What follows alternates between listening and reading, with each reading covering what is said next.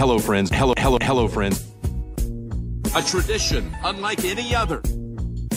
Oh, oh, oh, my goodness. In your life, have you seen anything like that? There it is! Adam Scott, a life changer. Mashed potato! Here it, here it, here it, here it comes. Future Golf is Australia's largest golfing community for younger players, providing access to some of Australia's best courses. Your membership includes free rounds, over 100 discounted green fees Australia wide, a free professional lesson and X Golf simulator session, and of course, the all important Golf Australia handicap. The best part though, the price. For 19th Tee listeners, you can get a huge 20% off any Future Golf membership with the promo code the 19th Tee. So if you're looking for a place to play without the jacket and tie, look no further than Future Golf. Head to futuregolf.com.au forward slash join and don't forget to use the 19th Tee promo code for a huge 20% off. Future Golf, play your way. Welcome back to the 19th Tee podcast. Kieran Marsh, Nathan Drudy back with you for another episode. Drudy's the back in person again. We thought worked so well the first time, why not do it again a few days later? Of course, the first major of the 2020 year. TPC Harding Park in San Francisco playing host to the PGA Championship. Yeah, uh, well, some thought this day might never come in 2020. Uh, obviously, a lot of hoops to jump through, but here we are on the eve uh, of the PGA Championship uh, at TPC Harding Park, as you mentioned. Obviously, bit of a crash course on uh, the course to uh, 7,234 yards, past 70.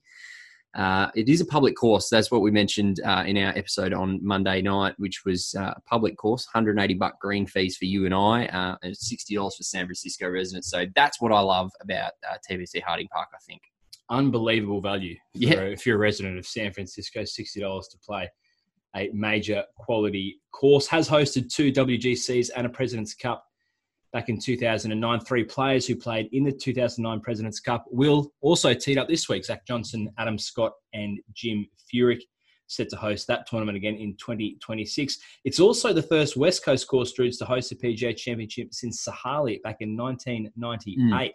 So this major uh, hasn't been on the West in over 20 years. Yeah, that's wild. That blew my mind, actually. Uh, it has been obviously, yeah, more than 20 years, as you mentioned, but like, I, I needed, I need to go back and, and work out where all the other ones were. Obviously, Bethpage Black was one, but Mm. uh, yeah, quite wild that hasn't been since 1998. Um, a quick note on Scotty, obviously, first uh, first event for the year, Yeah, interesting. Obviously, he's or for the seat of since the return of golf. the return of golf. There it is. We knew we got there eventually. Not a bit of a mouthful. Uh, yeah, Scotty obviously been plying his trade on a number of uh, Southeast Queensland courses, be it the Gold Coast, Sunshine Coast, uh, Nine with a Friend has been very popular for Scotty. Probably not the ideal preparation for the first major of the year. Wouldn't have thought so. um, conscious decision not to participate in any lead up events. Uh, he has been back in the States now for a couple of weeks, uh, working hard ahead of this tournament, but really interested to see how he comes out uh, first run back from a spell, as they say in racing parlance, Yes. uh, uh, back at this at this major because I think the way obviously he, he had a win uh, earlier in the season pre the COVID break. He started really well in a season where he has turned 40, but still thinks that some of his best golf is ahead of Mm. him. So, first major of the year, um, probably a setup that uh, I think it lends itself to his game. Wouldn't Mm. necessarily say he's a horses for courses a lock here at TPC Harding Park, but he would have worse setups for his game. Just I think that break um, and the lack of competitive golf leading into a major might be a concern. Mm, yeah, for sure. I think, yeah, Scotty's been a little bit up and down. Obviously, he's a winner already this year, but uh, I mean, he has he has played some really really good golf, but then he's also played some quite poor golf throughout the year as well. So, uh, no spectators again, uh, as we've come to sort of, I suppose, just accept in in the past few weeks. The rough has been grown out a long way uh, in preparation for this event, which is going to be interesting, I think.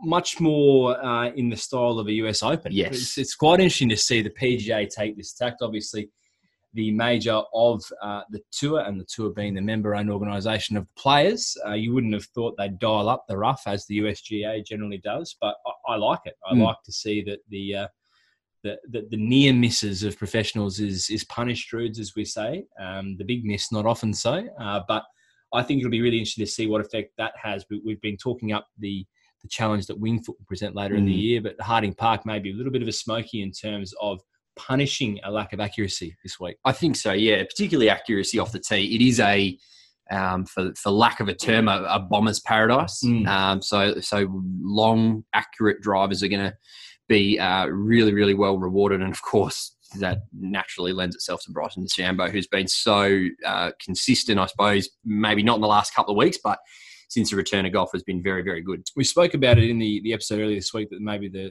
the glow has come a little bit off Bryson in the last two or three weeks. Mm. But you know that that run of three or four tournaments at the resumption of the season saw him skyrocket to the uh, the top of betting in all, all three majors this year. So it'll be really interesting to see how he comes out. Particularly, I think of the three venues hosting majors this year, uh, Harding Park suits him best. Yeah, for his sure, new for his sure. new game, I Yeah. should say. Um, not necessarily uh, Augusta or Winged Foot, but Harding Park certainly will set up best for his his new distance focused game. So Yeah. really interesting to see how he bounces back from a couple of poor weeks to come out this week. Also really interested to see, as we always are at a, at a major event, uh, the cat the cat returns after T40 at the Memorial, Mhm. um, a venue where he has won previously. He Mhm. won a WGC at Harding Park in 2005. Yep. Uh, I think you know we all have um, romantic memories of of the Masters last year and and whether or not he can taste success. Was that the Cinderella ending? Does he have more in him? He obviously is chasing Jack, and that's a, a goal that will always remain front of mind for him. But uh, I suppose with a lack of, again, similar to Scotty, a lack of competitive golf, we know that the preparation these days is the best part of three hours before a round to get Mm. himself up. He's only had one outing, and that was the T40 finish I mentioned at the Memorial. It's the great unknown. What we do know, though, is when it comes to major events, um, there are none better, and he certainly gets himself up. It'd be really interesting to see how, particularly Thursday, Friday, he performs. Yeah, well, he's already there. He's already practicing. I mean, it's Monday night. We're recording here. It's he's already there practicing. Uh, you know, the, PGA Tour event, Mm. uh, the WGC was was finishing today, and he's already uh, in San Francisco. Interestingly, I think is going to be uh, the weather. Just looking at the weather for for San Francisco, uh, between twenty and twenty two degrees um, across Friday, or twenty to twenty two. Yeah, between Thursday and uh, Sunday and really not getting up into that sort of 20 to 22 mark until the afternoon. So we know uh, the why the weather's important because uh, particularly for Tiger, uh, it takes him a little bit longer to warm up and he's got to get there earlier, uh, particularly in that colder weather. So San Fran in the Bay Area uh, might not be Tiger's friend this year. Uh, you talk about the romantic side of things, and and we'd all love to see Tiger win here. He'd move to first all time on PGA Tour wins with 83 here, but I, think we all accept that it is unlikely to happen this week. Yeah, and and no doubt, I think you know if if Tiger were to rank the importance of the four majors, uh, I don't know that the PGA would No. would crack the podium. To be No, fair. I would think it'd be the bottom one. Um, So whilst we all love to win majors, um, Tiger's no no exclusion from from that category. I I think he'll be setting his sights on potentially the other two remaining in the next couple of weeks. So I agree. Um, someone who would be a romantic story, Druids, uh, Jordan Spieth Mhm. tees up for his fourth attempt at the career Grand Slam. Yep. Um, the, the more attempts he has, the, it's seemingly increasingly less likely it is to actually happen. But uh, you know, stranger things have in Mm. golf, and, and it does produce. What, what we do know is that um, similar to Tiger, uh, albeit not with the same record, he produces at majors. That's what's what he does. He consistently performs at majors. Uh, I, I would think, given his recent form, that this is beyond him this week. Mhm. But I always hold some hope. Oh, I, I agree. I agree with you. I think, um, you know, look, I think we both want to see him win as, as much as possible. Uh, The thing for me with with Jordan is his driving accuracy is very Mm. poor. Um, and if the the rough's being hammed up, then he's going to be in the shit this You week. think. Um, so, look, fingers crossed that uh, in the next four days everything turns around for Jordan. But uh, n- not not holding my breath, unfortunately, for for uh, Flair Jordan. his good friend uh, and obviously the most recent winner on the PGA Tour, Justin Thomas. Mhm. Uh, he missed this corresponding tournament last year Mhm. with a wrist injury. Returns to PGA Championship, couldn't come back in any better form. Oh well, he was uh, as, as we said on on Monday's app, very very impressive. Um, you know, albeit one one ended up winning by three strokes. It was probably a little bit closer than that in, in actual fact, but very impressive. Three three wins on the uh, on the season. There's no reason why he can't make it four, and, and I think that's the reason he's an eleven dollar favourite at the moment. Completely agree, Drudes. Uh, from the Australians' perspective, Jason Day in a good bit of form. He was, Mm. in fact, the last international winner of this this major back in 2015, uh, coming off the back of three consecutive top tens. I would probably place him just ahead of um, Scotty in terms of chances at the I moment, so. just based on um, golf played in the last couple of weeks. Mark Leishman, obviously, there and thereabouts. Mhm. Cameron Smith will be teeing it up. It'd be interesting to see the charge of the Aussies. Um, we started so well uh, Mm. the, the season prior to the COVID break, and and uh, short of of uh, J Day's couple of top ten finishes in the last couple of weeks, it's been a little bit underwhelming It since the resumption. So, uh, what if any difference that playing in a major uh, tournament makes will be very interesting to see. Yeah, I think so. I think uh, I think your analysis is spot on with Jason being the the, the clear favourite out of the Aussies there. But I mean, look, you never know. Uh, Scotty or, or Leash might come out and turn it on. I mean, just from a, a market perspective, obviously uh, the Aussies, the Australian market, Brooks and, and JT are eleven dollar favourites. Raman McIlroy at thirteen, and then DeChambeau at fifteen, and then it sort of blows out from there. Now we are going to give our probably our first lot of predictions that we've ever given on this podcast. Yeah, I'm a little, bit nervous because when you say them um, and they get published, then you're committed to them. You are. That's uh, right. and you're held to them. So, Yeah. what we thought we'd do is split this into four categories. Yes. So, who we'd like to see win, Yep. who we think will actually win, Yep. who's a bit of a smoky, and who's absolutely no chance at all. Yep. And I think the important thing will be that the last one is someone who is not an obvious answer. Yeah. You want you want to take a little bit of a risk, a little bit of balls on the table. I'm Yeah. putting myself out there. Henrik Norlander can't win this week. Exactly Yeah. right. Yeah, I, I wouldn't have thought so. So Don't think he's even going to start. let's. Why don't we start with the sentimental favourite? Who do you want to win, Drew? Who would you like to see? win? Well, we've already spoken about him, Jason Day. For me, I think I would love. Obviously, he's the last international winner, um, and currently thirty-four bucks on the uh, on the market. Obviously, I want to see him win because he is the, the, probably the leading Aussie at the moment. Um, been in fantastic form, currently second uh, shots gained around the green. That blew my mind on the PGA That's Tour. He's wild. yeah, shots gained around the green. Jason Day, second. Fantastic form since missing the cut at the Rocket Mortgage. Three top tens. Uh, I would like to see him win. Will it happen? I would say unlikely, but uh, he is my uh, want to win this this week. Who is yours? Is it Jordan Spieth? I was just about to say, can I just lock him in for Yeah. all three of these predictions for majors Sure. this year? Uh, I mean, beyond the obvious, it is obviously Jordan Spieth. I would love to see him complete the career Grand, Grand Slam on Yes. his fourth attempt. Yep. Um, a more realistic option, I would really like to see uh, Jon Rahm break through this week. Mhm. Uh, I think obviously he's been in he's been in good form in recent weeks. He's been in the type of form in the last probably two seasons where we've said he's on the verge of making that step Yep. of becoming a major and probably a multiple major winner. Uh, and I would like to see him do it here. I think if he if he sends a statement in the first major of the year, it could lead to more success at these tournaments. But I think Jon Rahm winning would be a really good story for golf. Um, you know, moving into the remainder of these uh, these majors, and also in the context of a, of a delayed Ryder Cup coming as well. You know, you know, putting that European team on his back and, and really carrying that in the next couple of years. So I, I would like to see Jon Rahm. And I think he would take back the number one spot I in the world so. too, it- it- depending on where JT finishes. that's right. Obviously, he only sat there for a week, which is a little underwhelming for Yeah. Jon. Um, but you would think with a win that he would take that back, which I, I think, you know, if, you know, gun to his head, say it's quite important to him. I think so as well. Uh, now, who do you think will actually win? Uh, I think we're going to go the same player here, Xander Schauffele. I think you're spot on. Yeah. Yes. I think he's the Xander winner. Schauffele is my, is my nomination as well. Twenty-one dollars in the market. That's Representing incredibly Fantastic value. good value. Uh, great driving accuracy. Uh, sixth in shots gained off the tee, sixth in scoring average, ultra consistent. T3 at first tournament back at Charles Schwab, T6 on the weekend, played well every other week.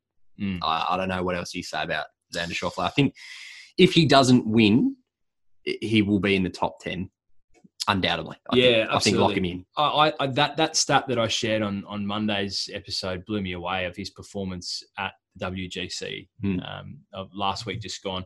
Seventy of seventy two holes are par or better, so fifty six pars, Insane. fourteen birdies, one bogey, one quad, Hmm. and it's literally those two holes that lost him the tournament. Yeah. He is in um, insane touch. He has been so close this season, Hmm. um, right on the cusp of breaking through. I think if his putter is there for four days, I, I think he is a genuine chance going home. He's a San Francisco Mhm. boy. Um, if his putter stays with him for four days, I think he is a legitimate chance at, Mm. uh, at breaking through for his first major victory. Yeah, I think uh, I think him just just keeping the ball out of the rough is going to be so imperative this week too. Uh, and and he is generally pretty pretty good with the driver. Obviously, good driving accuracy, but um, you know lengthwise not too bad as well. But also with his irons, generally pretty good. So. Mm.